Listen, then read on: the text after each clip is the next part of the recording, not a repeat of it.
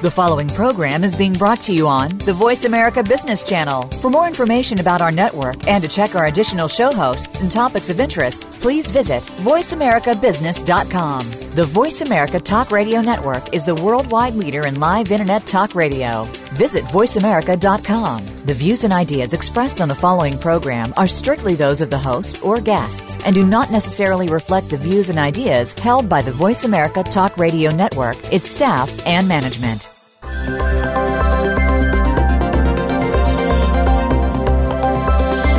Is your organization a talent magnet? Is your culture the envy of the business market? Top organizations need top leaders. Make sure that you are that leader. This show will ensure that you are. Welcome to I Lead, the Leadership Connection with Dr. Linda Sharkey. Leaders today are more than just results, they are about creating legacies of great people, driving winning organizations, and raising the bar for themselves and that of their teams. Now, here is your host, Dr. Linda Sharkey. Welcome. I'm Linda Sharkey, your host of I Lead the Leadership Connection. Well, we've had a great series of shows uh, last month and starting off this month with um, Elliot Massey. Uh, yesterday, we had a great discussion um, about learning and development, and we had Rita McGrath on uh, around strategy and in the times of turbulence. We're back now talking about leadership, and you know, it just made me reflect. Uh, just for those of you who are non-U.S., I'm sure you're following the U.S. elections as everybody is it seems so interesting when we talk about leadership and the need and the ability for leaders to inspire and really bring people together and bring them along. And it seems like not a lot of that kind of leadership is being demonstrated in today's politics almost anywhere you look in the world today. You know, that's part of the reason why I invited Chris Roebuck. Chris is an expert in leadership development. He's uh, was with UBS uh, Worldwide Financial Services Organization, which probably many of you know, has 70,000 employees uh, around the world in 100 companies. He was the head of leadership development there. He's also now with um, uh, Case uh, School of Management, and he's been written up in uh, Harvard Business Review, some of the work that he's done. He's been quoted as a leadership expert globally. Um, often interviewed Financial Times, been on the news. Chris is really all about breakthrough leadership and how you inspire others and how you can really make a difference. He and I ran into each other in Dubai. Uh, he gave a great talk, and I was really impressed with the things that he had to say. And I think you're going to be impressed with the conversation. Chris has a couple of books, Lead to Succeed, which was published in uh, 2014. And it's really a masterful guide on leadership. If you don't have a copy of that book on your bookshelf, you definitely should get one. So help me welcome Chris Roebuck. So glad you could join me today, Chris. I really appreciate it. It's a pleasure to be here. Chris, I think I gave the school where you're affiliated, I think I did not correctly state the name of that school. Could you state it? Yeah, it's uh, Cass Business School in uh, London, and, and it has sort of outposts around the world, but it's based in London. Right, and you know, I was thinking of uh, Case Western in the in the U.S. I had a, I had a mental freeze there for a minute, but uh, Case Business School in London, it's a great school, and you teach there, right, Chris? Yeah, I spend some time teaching there. Um, a lot of the work, though, is is not just with students, but it's also with uh, executives out into the real world, um, where we all have to get by and make a living. Yeah, absolutely. Where actually where the rubber really meets the road. So, can you give yeah. me a little overview um, uh, about your, you know, your sense of leadership today? Where where do you see leadership today? I, I, think the most important thing for, for, for listeners, um, particularly those in, in really big organizations, is that sometimes we feel that the sort of system has taken control and we feel powerless that we can actually make a difference.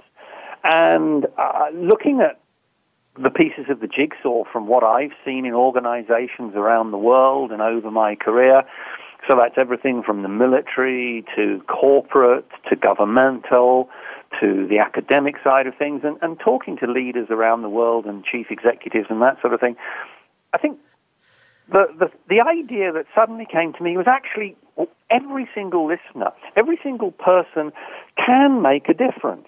They might not be able to change the world, they might not be able to change their organization, but they do actually have the power to make things better for themselves, for the people around them, for their teams, and, and genuinely to transform lives by doing some things that they can do independent of what the organization does.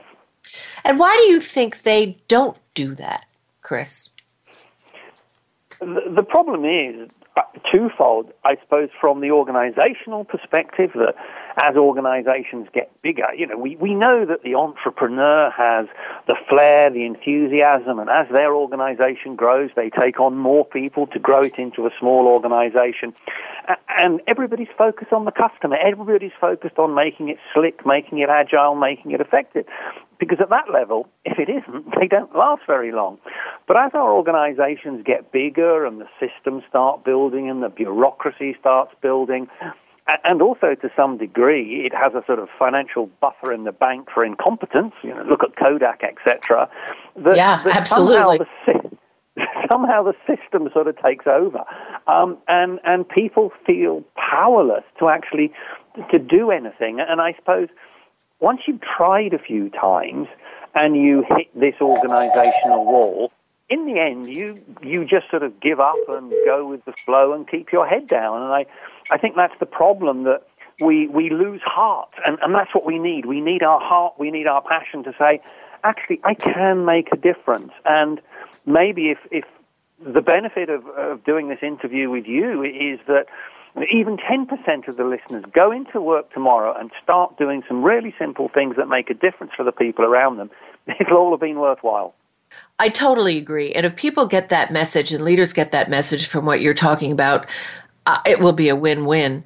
But you know, you also say, Chris, um, you've wondered why initiatives and organizations never fully work.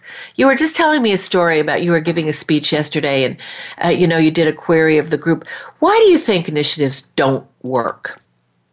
Even yeah, simple ones.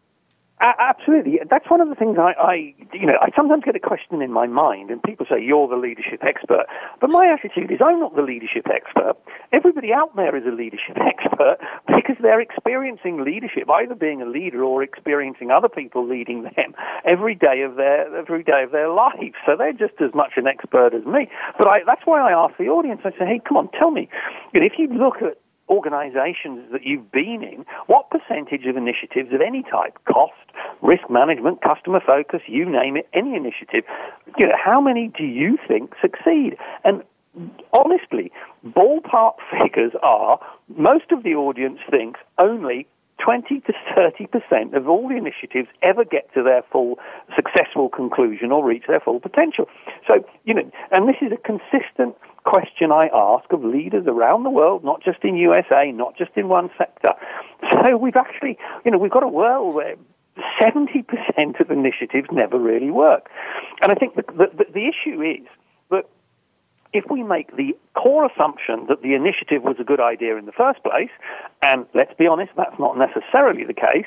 Right. If we do that, if we do that, then I think the issue is without a doubt that as this great idea cascades down the organization, what it does is it meets that group of leaders, that group of people who we uh, linked to earlier, who have said, look, to be honest, I've given up. You know, I I come to work, I do my job. Um, it's really not worth me doing anymore. I'm not inspired. I'm not uh, uh, motivated. I don't really understand what's going on. I just do what I'm told. And to be blunt, I don't really care. So I'm not going to put in any significant effort into making this initiative happen because I know what's going to happen is in another year's time, there's going to be another one coming along. Absolutely, another one which probably negates the last one that they did. It sounds it's to me, I mean, when you when you think of Absolutely. what you're saying, Chris, it really what a waste of talent, time, and money. Um, uh, you know, having organizations where people feel that way. What role do you I, think? I think it's so sad. It, it's it's a it waste sad. of human potential. It is. And above and, all, as human beings, we want to realize our potential. Absolutely. So, what role do you think organizational culture has to do with this? The culture is absolutely critical, but people people wheel out the word culture all the time. They say, you know, this right. didn't work because of culture. And, and, it's the ultimate get out clause for any chief executive, any leader, any organization. Because once they use the culture word, everyone, oh, yes, of course, it was the culture. And, and my, my experience in government, in, in, in, um, in corporate, and even in the military is that actually, you know, it isn't really the culture. Because when you dig below, underneath the cultural failure, something went wrong with the leadership. Either the plan wasn't good, or the communication wasn't good, or the people weren't motivated. Uh, nobody saw the point. So the cultural thing uh, is bounded in leadership itself.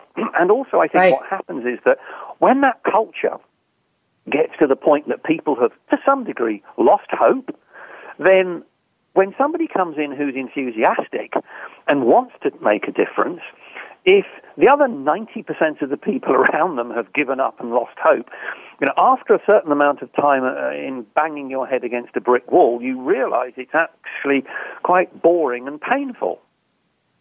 And yeah. Give up yourself.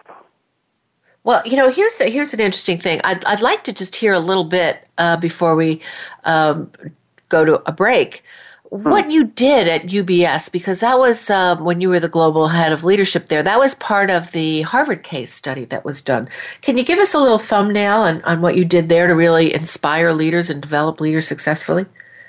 Yeah, to to g- give you a quick overview, UBS was created by many mergers and acquisitions, six over a short period of time. So it was made up of a lot of pretty much standalone businesses. And the concept was actually, if we make these businesses work together, we will make more money than just the money that each of the businesses makes. Now, the problem with that is that that requires people to talk to each other. That Correct. requires breaking down the silos. And it requires a culture where the people who are at the critical point at which operation, sorry, at which strategy is turned into operational plans, i.e., about three levels below board level, are actually A, effectively making that translation process for the people beneath them so that they are inspired, and therefore that part of the business is maximizing its performance, but also they are talking to their colleagues at the same level in the other businesses so that you can make the whole machine leverage business across. And at its most basic level, it was to get those people, A, to improve their skills, B, to be better leaders, C, to focus on the customers, and then cascade that enthusiasm down through the organization by giving them the support to do that. Okay, well, I think that's fascinating, Chris. Um, so, did you, you, did you actually design the program that that uh, did this? Was it a program or what? What was it? no, no. It, I, I, think organizations lose the plot when they say we need a program to do something right. like this. This is not a program. You are changing mindsets. You have to change the entire environment within which people think even if you look at it from the employee perspective, there's the poor employee looking upwards to the top of the organization, and the employee is saying, hang on, what's important? The chief executive says this, my boss says this, I get paid for this, the HR department says this, the communications department says this, the, um, you know, the organizational structure makes this difficult and it's this easy. And I say to myself, what do you want me to do? And unless there's clarity about that, unless it all of those, all of those elements and the development programs and uh, all of the appraisal, unless all of those things all point in the same direction to tell the individual this is what we want you to do, it produces confusion and they just say, I haven't a clue. I'll just do the minimum and see what happens. And that you know, was, you, that's what it was about. You know what, Chris? I, that that's fascinating, and and I when we come back, I want to talk about um, exactly how you turned that needle around. But seems to me that that's a classic problem of most organizations. That uh, you know, in theory, they know what to do, And in theory, the leaders know what to do. And in theory, people know that, you know, all the systems have to be aligned, but it's very, very few organizations that really get it right. So stay with me. I'm talking to Chris Roebuck, uh, uh, adjunct professor at Case uh, London School of Business, and uh, also vast, experienced guru in leadership development. We're going to be talking about the how to's when we come back. Thank you.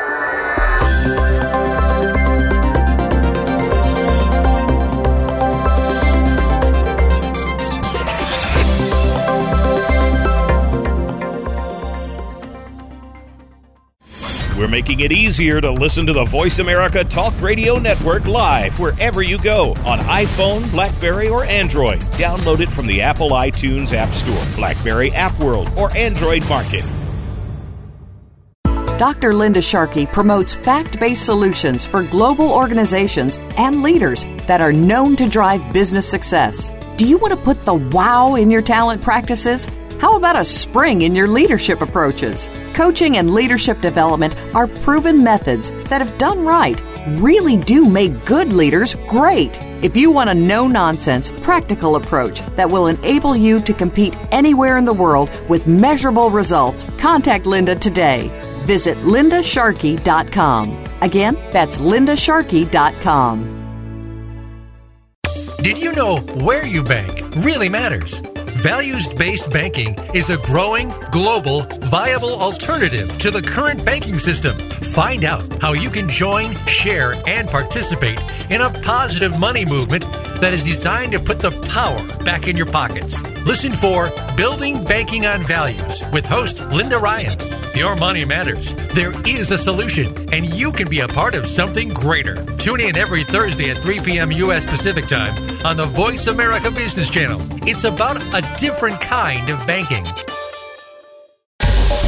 Get the news on our shows and other happenings by following us on Twitter. Find us at VoiceAmericaTRN or twitter.com forward slash VoiceAmericaTRN. You are tuned in to I Lead, the Leadership Connection.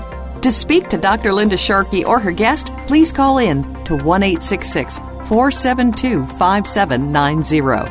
That's 1 472 5790. Or you can tweet the show at hashtag ILeadTLC. We'd also love to hear from you by email. The email address is radio at lindasharkey.com. Now, back to I Lead, the Leadership Connection. Welcome back. I'm Linda Sharkey, your host, and I'm talking with Chris Roebuck. I keep mispronouncing that school, but it's Cass Business School in London.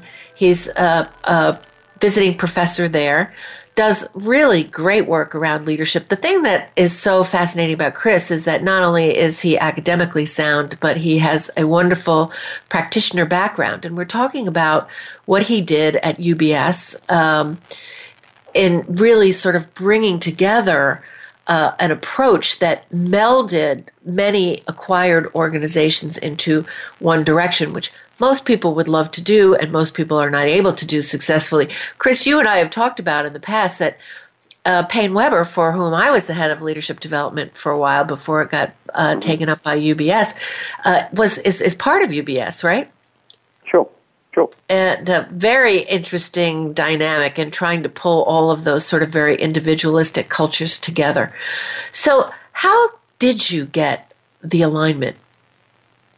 I, I think the you know you, you kindly make the comment about uh, my my sort of corporate experience and all the rest of it, but but I also think one of the elements that contributes to the way I think, uh, uh and people who have served in the military will understand this that my my training at Royal Military Academy Sandhurst as a British Army officer and five years experience within uh, the British military gives you um, a, another perspective on leadership in terms of how you can make leadership work in terms of complete clarity of purpose, complete simplicity of execution to ensure that everybody knows what they're doing, when they're doing it, are inspired to do it and uh, get it done, and then make it even better the next time. So I learned a lot from that, from that experience, and that was one of the elements that we tried to take forward. And, and I would also say that um, you know, it absolutely wasn't down to me. There was a significant team there, and above all, the the board of the organisation, led by Peter Wuffli, were absolutely committed to leading this by example themselves. This was not I repeat, this was not an HR driven initiative. This was a strategic business initiative to drive better business performance. And that I have to mention because I think that is the weakness of many of these types of so-called change programs in that the organization perceives them as being, oh, here is another change program from the HR function, and right. therefore it is a distraction from doing business. Yeah. If the organization has that attitude, you might as well forget it from the start. I couldn't agree with you more. I, I, and so it does really start with enlightened leadership at the top. So, so what do you do? Which I often have people say to me. Um, my experience is the same as yours. You have to have that enlightened leadership at the top, willing to role model, etc. But what if you? What do you do to try and drive that enlightenment at the top if you don't really see it? I, I think the the question is who is going to do that. And you say you're absolutely right. Unless you've got sort of self-aware people at the top, the um, the judgment is going to be that oh, this is a distraction. We need to focus on the short-term figures. We need to show, f- focus on the bottom line.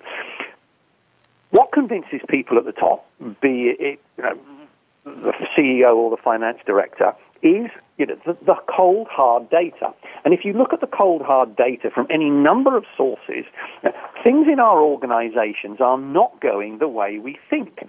If you look, for, for example, you know, the figures that I quoted, you know, um, 55% of people in one survey say they've actually got more work than time. So yeah, I love these stats. Go through these. Yeah.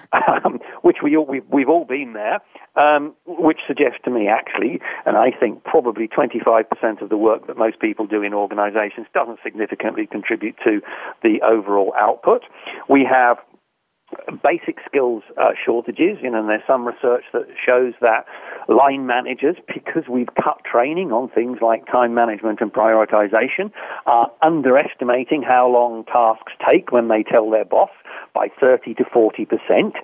And you then say, well, hang on, if they're doing that, then, then logically the rest of the process from that point onwards can never work properly because Correct. the assessment of the delivery time was wrong by 30%.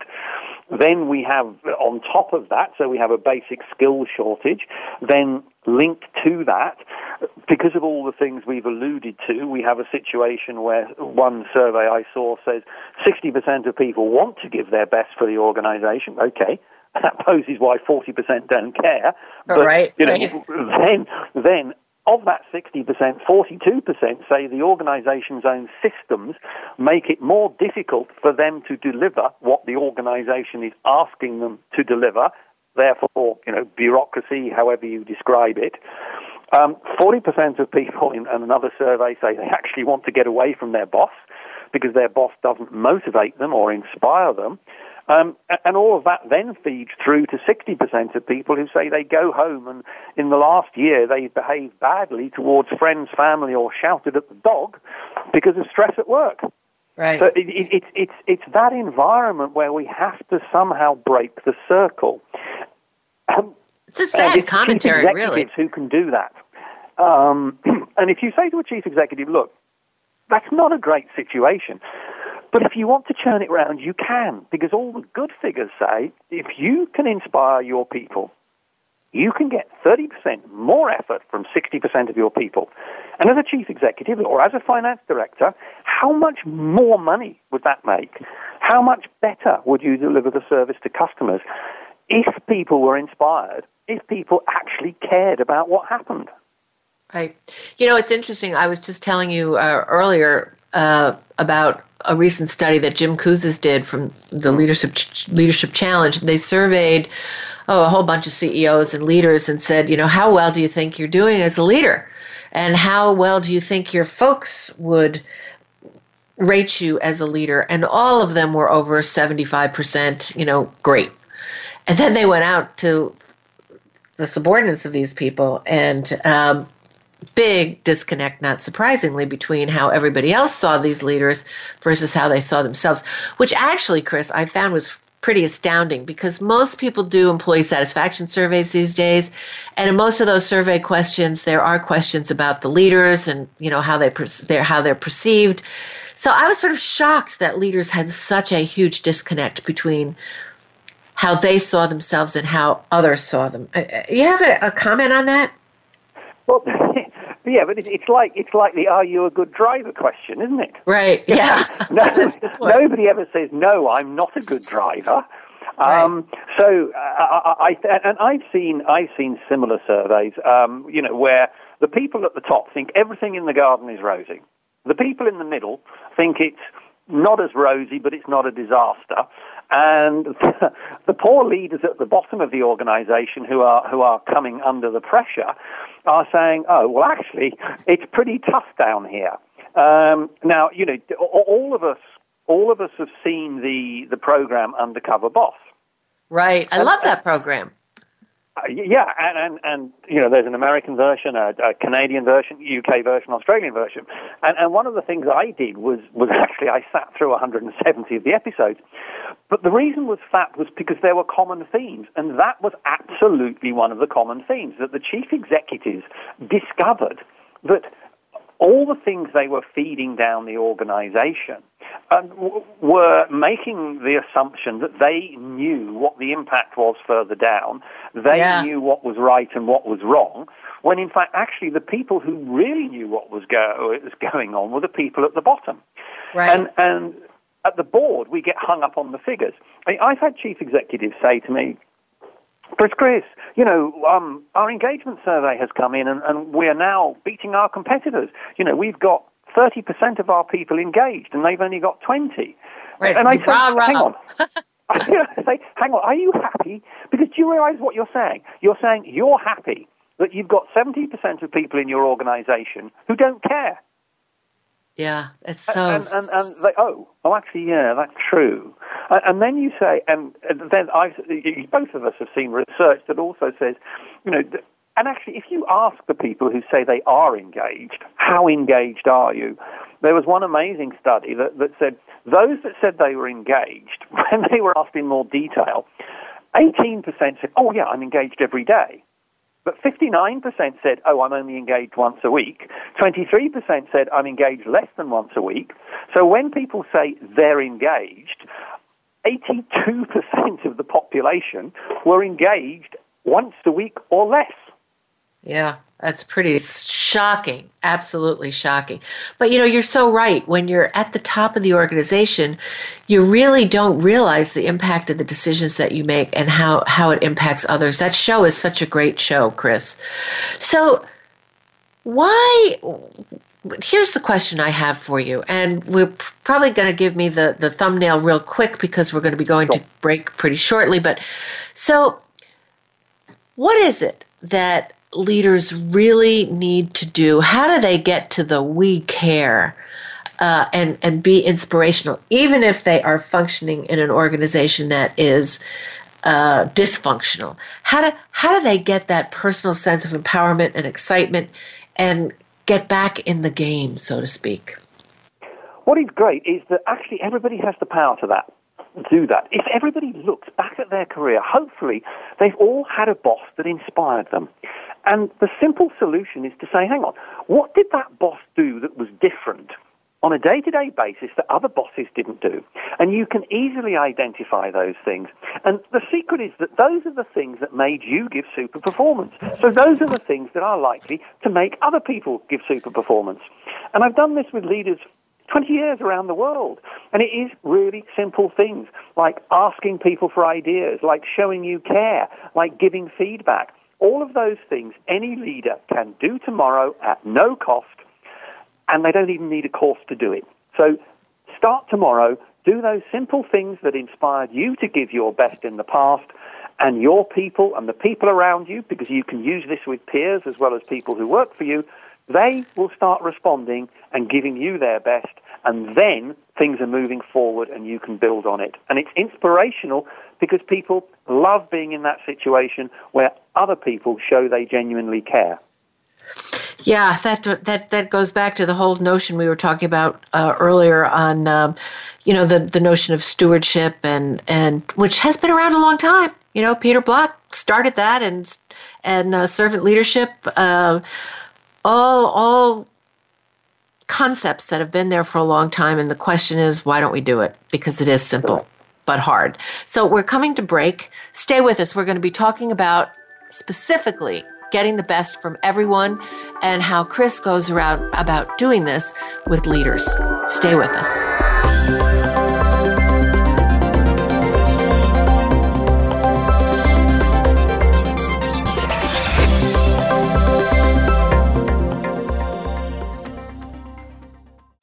We're making it easier to listen to the Voice America Talk Radio Network live wherever you go on iPhone, Blackberry, or Android. Download it from the Apple iTunes App Store, Blackberry App World, or Android Market. Dr. Linda Sharkey promotes fact based solutions for global organizations and leaders that are known to drive business success. Do you want to put the wow in your talent practices? How about a spring in your leadership approaches? Coaching and leadership development are proven methods that, if done right, really do make good leaders great. If you want a no nonsense, practical approach that will enable you to compete anywhere in the world with measurable results, contact Linda today. Visit lindasharkey.com. Again, that's lindasharkey.com. Did you know where you bank really matters? Values based banking is a growing, global, viable alternative to the current banking system. Find out how you can join, share, and participate in a positive money movement that is designed to put the power back in your pockets. Listen for Building Banking on Values with host Linda Ryan. Your money matters. There is a solution, and you can be a part of something greater. Tune in every Thursday at 3 p.m. U.S. Pacific Time on the Voice America Business Channel. It's about a different kind of banking. Get the news on our shows and other happenings by following us on Twitter. Find us at VoiceAmericaTRN or twitter.com forward slash VoiceAmericaTRN.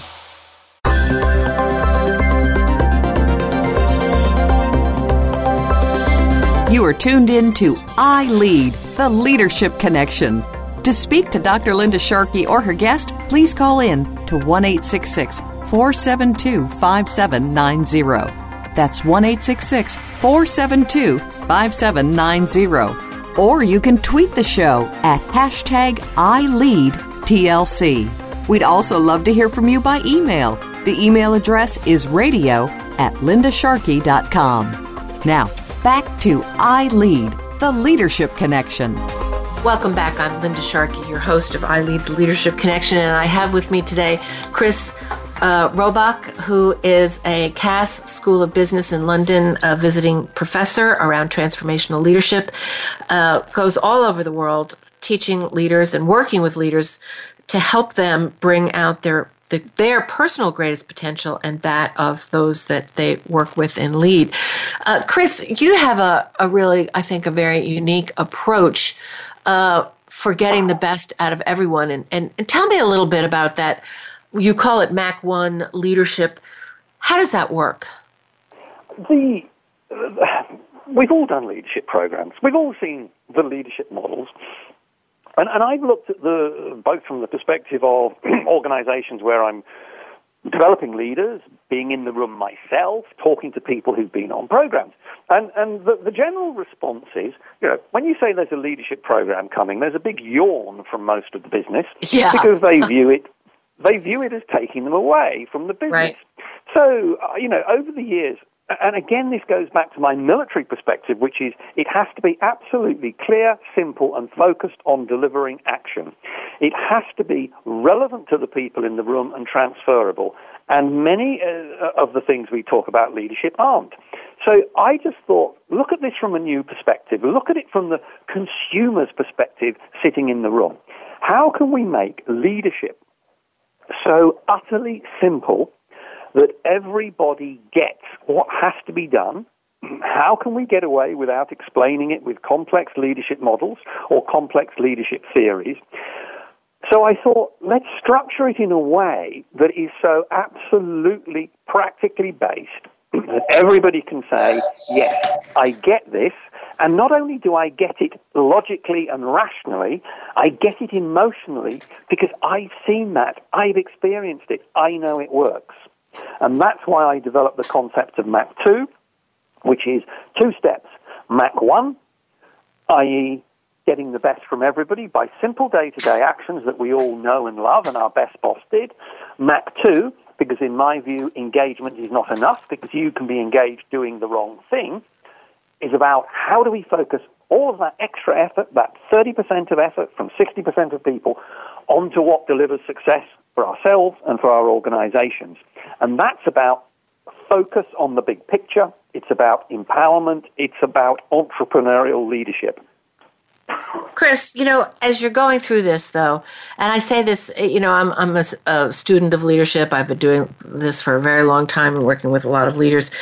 All of this has been known. Again, and a lot of this is nothing new. You know, being a brand ambassador, uh, showing that you care. Again, to your great point, this does not cost money. But why is this? What for? One, let's not look back and say why didn't people do it in the past. It doesn't matter why people didn't do it in the past. Why is this so important now?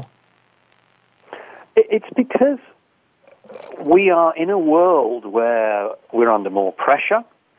Uh, we're in a situation where things are happening faster, and and you know, we we no longer have the luxury in organisations of being able to waste time on things that don't make a difference. And to be blunt, you know, we shouldn't be wasting our lives on things that don't really make a difference. And therefore, from my perspective, presenting leadership in a way where we absolutely cut out everything that is not absolutely focused on delivering leadership success in the most simple, practical, possible way is the best way to do it. Because if you look at it from the perspective of the person who wants to be a better leader, so all the people listening to this, yes, you know, you can explain the complexities of leadership models, but actually, if you then say, look, that's all very interesting, but if you do this and you do this and you do this and you do this, all of those things you know are practical and important and work. If you just do more of those things, you're going to get success.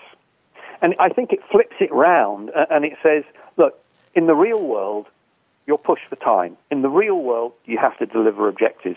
In the real world, it's not about academic discussions on leadership. It's about what you can do tomorrow that will make a difference. And we cut out all the surplus fuzz, fog, however you describe it, around what we have to do to make a difference. And we just focus on that. Yeah, I, I, think that's really an important uh, point. I mean, what, what, what role do you think? I mean, you're a global leader. Uh, what, what role do you think globalization has to do? I do with this. I mean, I think it has a lot to do with it. If people are understanding that maybe in your own company, in your own geographic area, you can operate more as a command and control or an autocratic leader, or uh, you know, not really pay attention to what's going on throughout your organization and perhaps still be successful. But with globalization and trying to influence and inspire people in a hundred companies around countries around the world, that requires it's sort of almost a must that you have to be thinking about the simple things of how you lead people. What, what's your perspective on that, Chris? I, uh, the, the, the, the simple perspective is I think there are two points. One, the fact is that any leader in any organization who is not particularly at strategic level, who is not looking outside just as much as they're looking inside, is about to walk off a precipice because right. they're internally focused. I, I, I, again repeat, Kodak is just the word, one word I have to mention.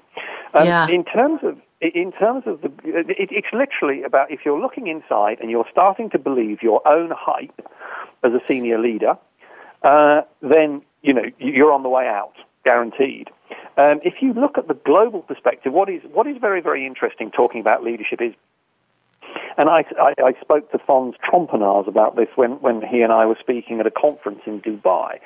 Uh, and he agrees with me. You see, this best boss thing, what the leaders do on a day to day basis that gets super performance from people, interestingly, it is consistent globally. It is consistent sector wise. It is consistent level. First line chief executive. And now, people misinterpret the global perspective on leadership, and they say, and, and they misinterpret some of the stuff that Fons says, and, and they say actually leadership is different in different cultures, uh, implying that what people want from their boss is different in different cultures. No, Actually, my research has not uh, has not supported that. So um, similar no. to Fons, it um, it really is that people want the same things from leaders, no matter Correct. where they are in the world. And, and, and, and maybe that's our fault for not explaining it clearly to people out there. Right. Because there, there is a perspective that, oh, no, no, if I'm in India, I have to lead in a different way. Or if I'm in China, I say, no, no, no, no in China and India, people still want to be praised. People right. still want to know you care. And they want to be respected.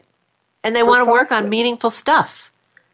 Exactly that. And, and I think we need to explain better to the leadership community out there. And, and it doesn't matter if you're in heavy industry, it doesn't matter if you're in financial services in, in the USA or in pharmaceutical. People still want to be uh, shown that you care about them, they still want to be developed, etc., etc.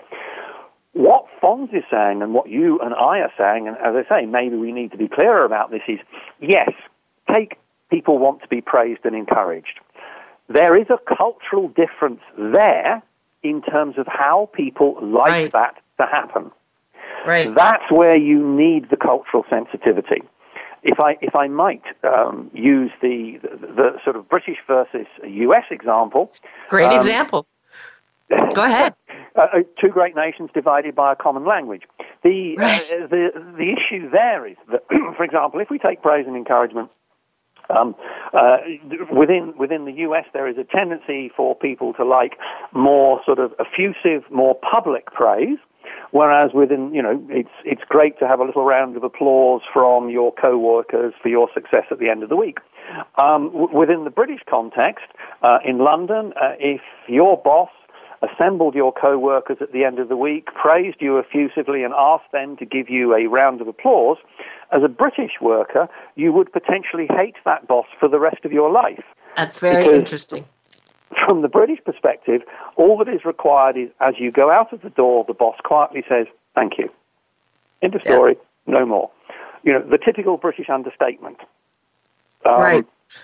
So, so uh, uh, you know, and, and you can vary that. And, uh, and okay, fine. Also, the importance of the different elements of what the boss does changes with different cultures. As, as you know, and, and, and people who've worked as leaders globally around the world, certain cultures put the importance of the group more highly than the individual, whereas other cultures like the individual individuality to take more um, uh, of a priority in balance with the group. But we are still not saying that those core things about inspiring people, giving people the uh, quite clear impression that you are there as a leader because you care about them, going to the point about serve to lead, the motto of the Royal Military Academy Sandhurst, you as a leader are there to support them to deliver their best for themselves, you and the organization. You are not there as a leader to benefit yourself to the detriment of your people. Yeah, uh, uh, you know, again, I think it's e- easier said than done. Uh, quickly, we're coming up on break, Chris. Uh, give me an example of somebody that you just thought was an outstanding leader. Um, I I think uh, the, the interesting thing is, you know, you can quote the great leaders of of, of the world. You can, uh, you know, the, the, Martin Luther Kings, the Nelson Mandelas. What is uh, what is interesting about all of those is, a they change the world. B they have the ability to inspire with a great vision.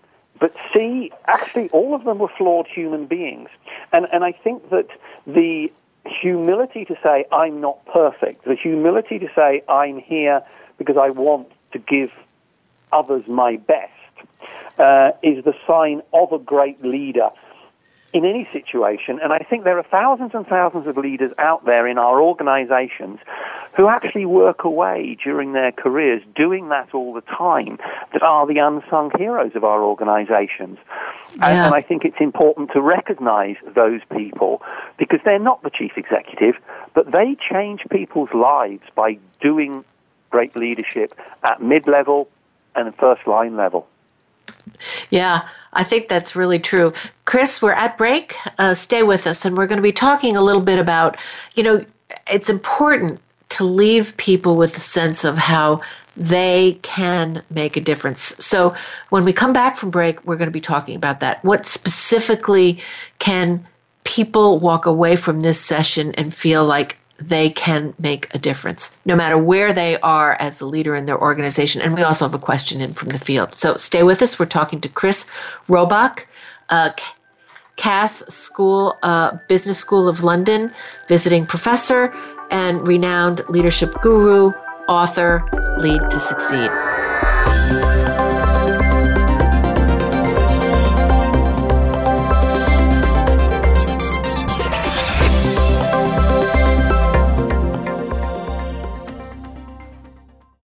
We're making it easier to listen to the Voice America Talk Radio Network live wherever you go on iPhone, Blackberry, or Android. Download it from the Apple iTunes App Store, Blackberry App World, or Android Market.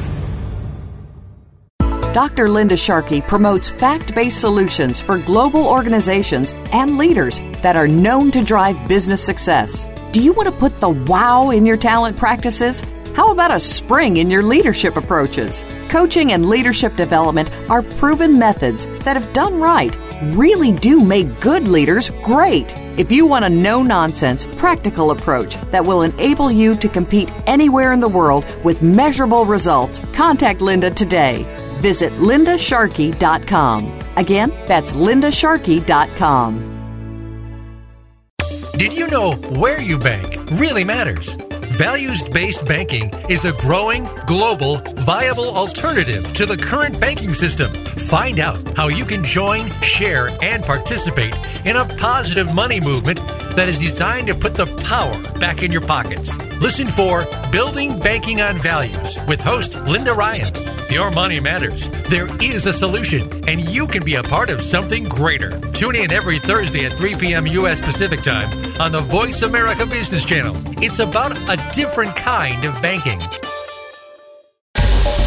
Get the news on our shows and other happenings by following us on Twitter. Find us at VoiceAmericaTRN or twitter.com forward slash VoiceAmericaTRN. You are tuned in to I Lead, the Leadership Connection. To speak to Dr. Linda Sharkey or her guest, please call in to 1 472 5790. That's 1 472 5790. Or you can tweet the show at hashtag ILeadTLC. We'd also love to hear from you by email. The email address is radio at lindasharkey.com. Now, back to I Lead, the Leadership Connection. Welcome back. I'm Linda Sharkey talking with Chris Roebuck. We're having a great conversation on leadership with somebody who I consider to be a real guru in the field.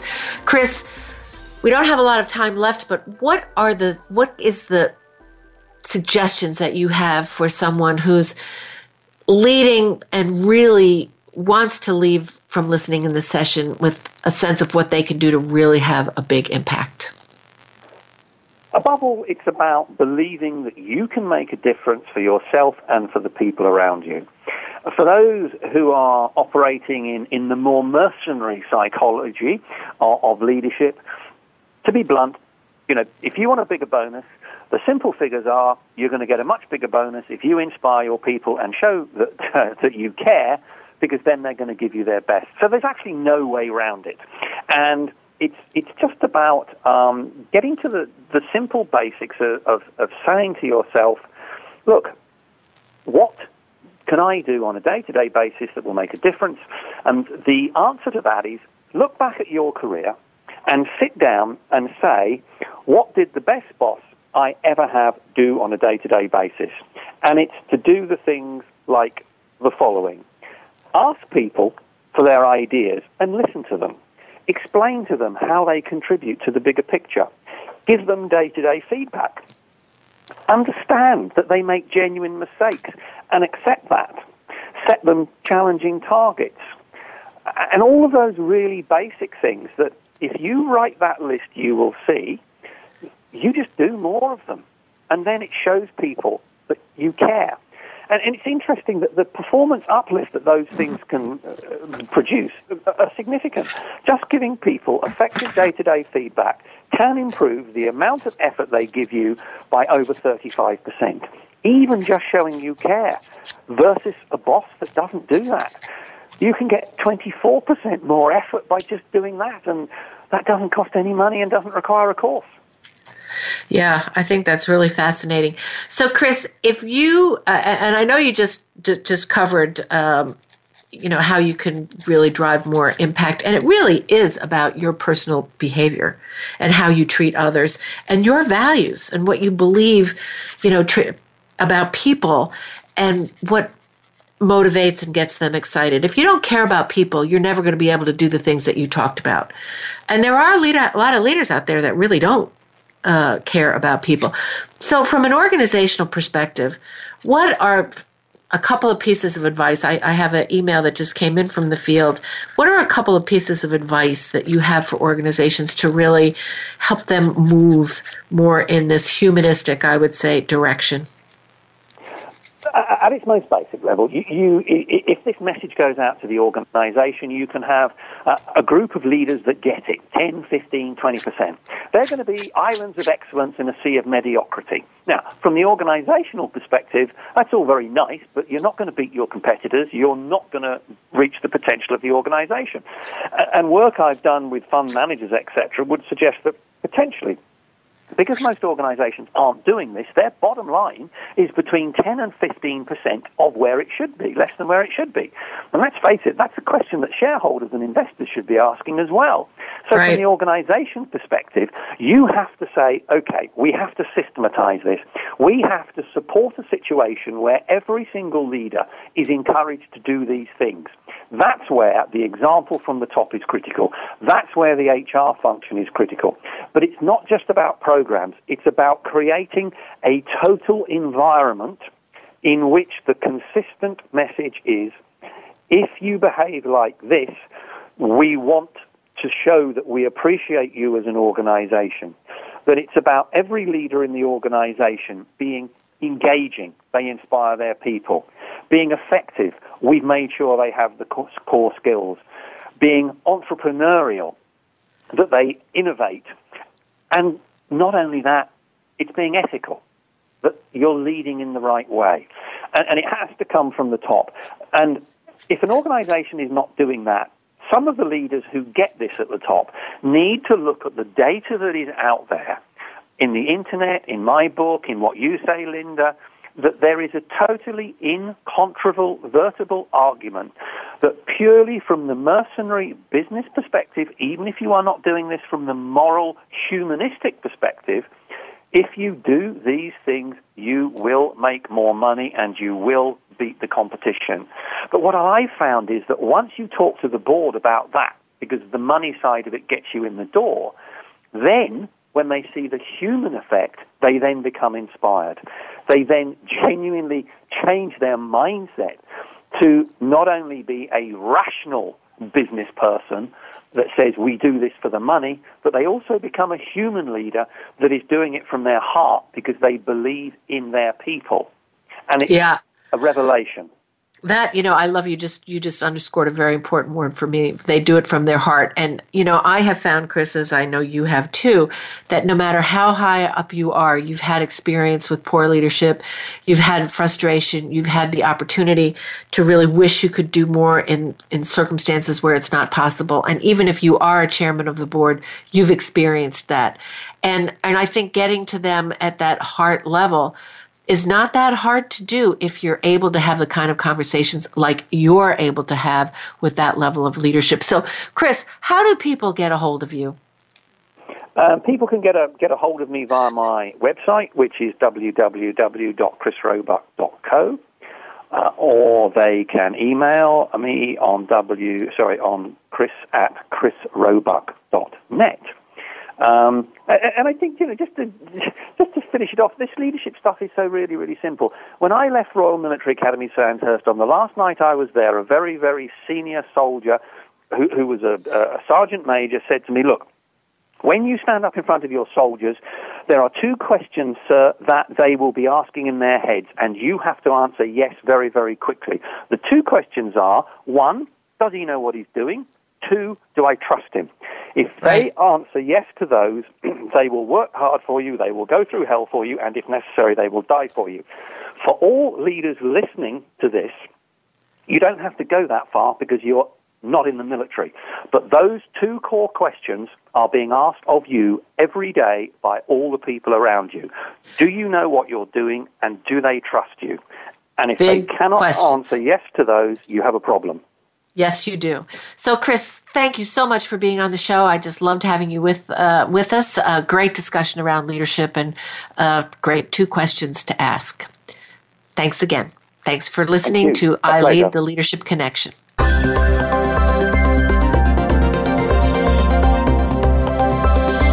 Thank you for listening to this week's edition of I Lead, the Leadership Connection. Please join Dr. Linda Sharkey again for another show next Thursday at 2 p.m. Pacific Time, 5 p.m. Eastern Time on the Voice America Business Channel. Have a successful week.